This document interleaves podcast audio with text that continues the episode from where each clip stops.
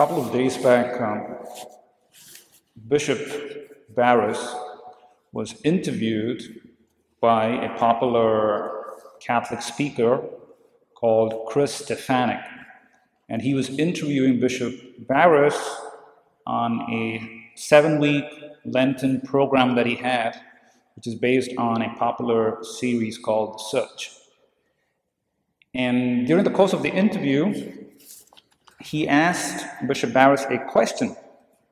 He, he said, Bishop Barris, um, if somebody came up to you and, and, and said, given the situation today that the church, there are scandals, uh, there's many, you know, the church is not perfect, um, many things going wrong in the church, why do you still go to church? Why should I still go to church? What will your answer be? Right? It's, it's a question that each one of us should ask ourselves. If somebody came and told, why, you, why do you go to church? There's so much of abuse. What is your answer? I believe the answer lies in the cross.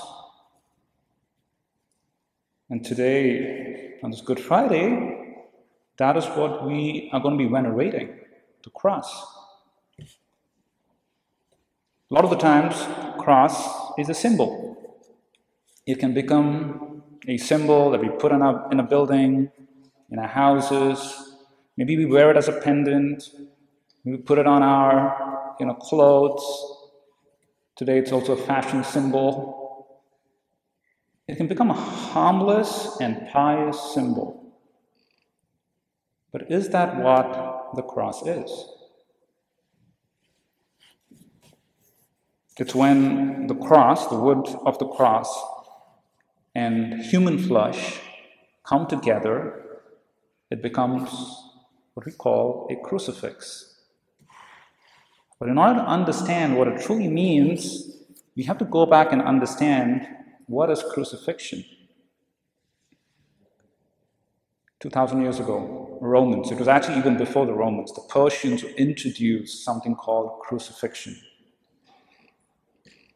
Um, it was it was the worst kind of um, punishment that anybody could get.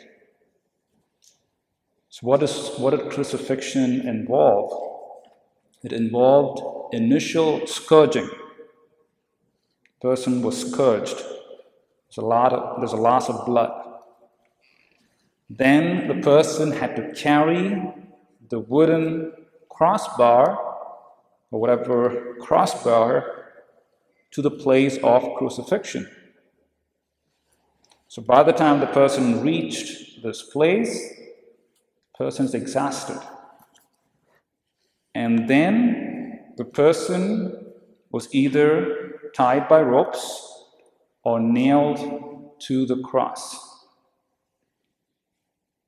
It said they did not, I mean, the nails were not driven through the palms, but through the wrist, because the palms could not hold the weight of the body.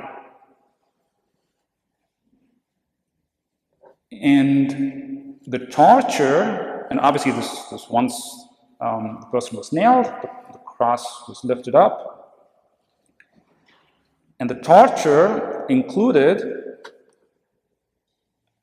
asphyxiation, which is a loss of breath, but it also involved exsanguination, a loss of blood. So a combination of the two, a loss of breath, a loss of blood, created this great torture that this person went through.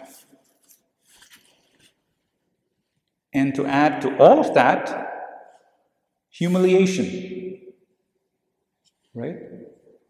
Well, the, the, the Gospels tell us that Jesus was, you know, had a linen cloth.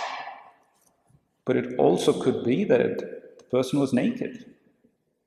Imagine naked, standing in front of, you know, a public space. That itself is a humiliation. But that in the midst of torture, in the midst of all the pain, that, that you're kind of going through. Um, you know, we kind of hear about this taking place in Mount Calvary. So it, it seems like this is a mountain far away, nobody is there, it's just Jesus and, you know, and these soldiers. But no, I mean, Mount, Cal, Mount Calvary was at the, at the city wall, at the gates. People would, everybody comes in and out through the, through the gates of the city. So open to, to all the public. And therefore, this kind of treatment, a punishment was reserved for the lowest members of society, the slaves, the most horrible um, offenders. And so there was a lot of shame involved. So if this is if this is true, it's a lot of shame and the worst punishment that could happen, that, that could be given to a person. Why are we here today? Why are we here to venerate this cross? Well, we're here today to venerate this cross because Jesus did not remain in the tomb after death, but he was risen. And that's why we are here. And that's why we hold the cross high up, proudly. So, what, what are some of the reasons for us to hold the cross? One, it reveals to us our own sinful nature. God coming to us. And what is our response? We kill him. We kill him through our sins. So it's, and, and, and um, as sinners, when we sin, we want to hide, we want to deny, we want to justify. But we constantly reminded this is what God is, what we are doing to Jesus when we hold on to sin. We, we are killing Jesus. The second thing that the cross um, reveals to us is is also in, in, in another perspective, we're telling others that, um, that if you do anything to me, if you hurt me, this is going to be my response. My response is going to be the cross. Just like Jesus, out of love, gave himself totally, that will be my response. And we can look at that in the many martyrs of the church who died for their faith we're, we're telling, and every martyr is telling, God's love is more powerful than anything that this world has to offer, than anything that, this world uh, wants to throw at us. Today, as we know, it's difficult to be people of faith in a public space. It requires a lot of courage. It requires us to hold out the cross and to live the cross. Uh, one of the um, martyrs that, that, could, that, that comes, comes to mind is Father Miguel Pro. He's a Mexican martyr from the Cristero movement uh, in Mexico. So he was born to a wealthy family. Uh, when there was revolution in that country, he flees. Later, he uh, is ordained a priest and when he and he returns back to Mexico and tries to um, um, keep the faith alive because the, the regime at that time is crushing the Christian faith. Finally, he's hunted down. He's accused of, of uh, plotting to assassinate the leader of the country, and it's finally execution time. And um, the regime brings cameras in to kind of you know broadcast this execution to basically tell people that if you um, do what this man did, this is going to be your end. And what does um, what does um, you know Father Miguel Pro do? He um, he actually you know raises his hands in front of the firing squad and says, Viva Cristo Rey. Long live um, Lord Jesus Christ. And obviously, he's fired and he dies for his faith. Um, maybe some of us may not have to go through it, may not have to you know, stand in front of a firing squad.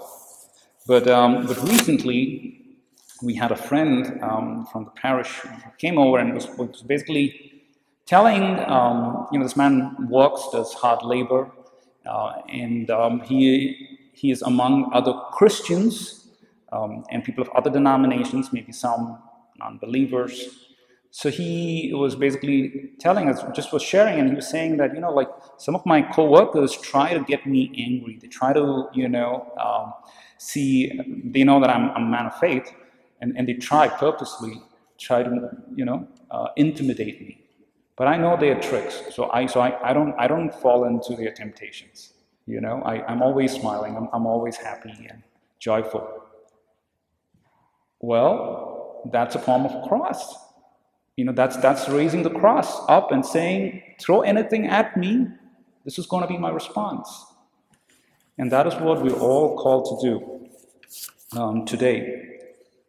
Not to turn the cross into just a symbol that we put around our necks, you know, on our clothes, in our houses, but rather to truly display the power of that cross, the power to overcome sin, and death. And to show that liberated, we are able to love.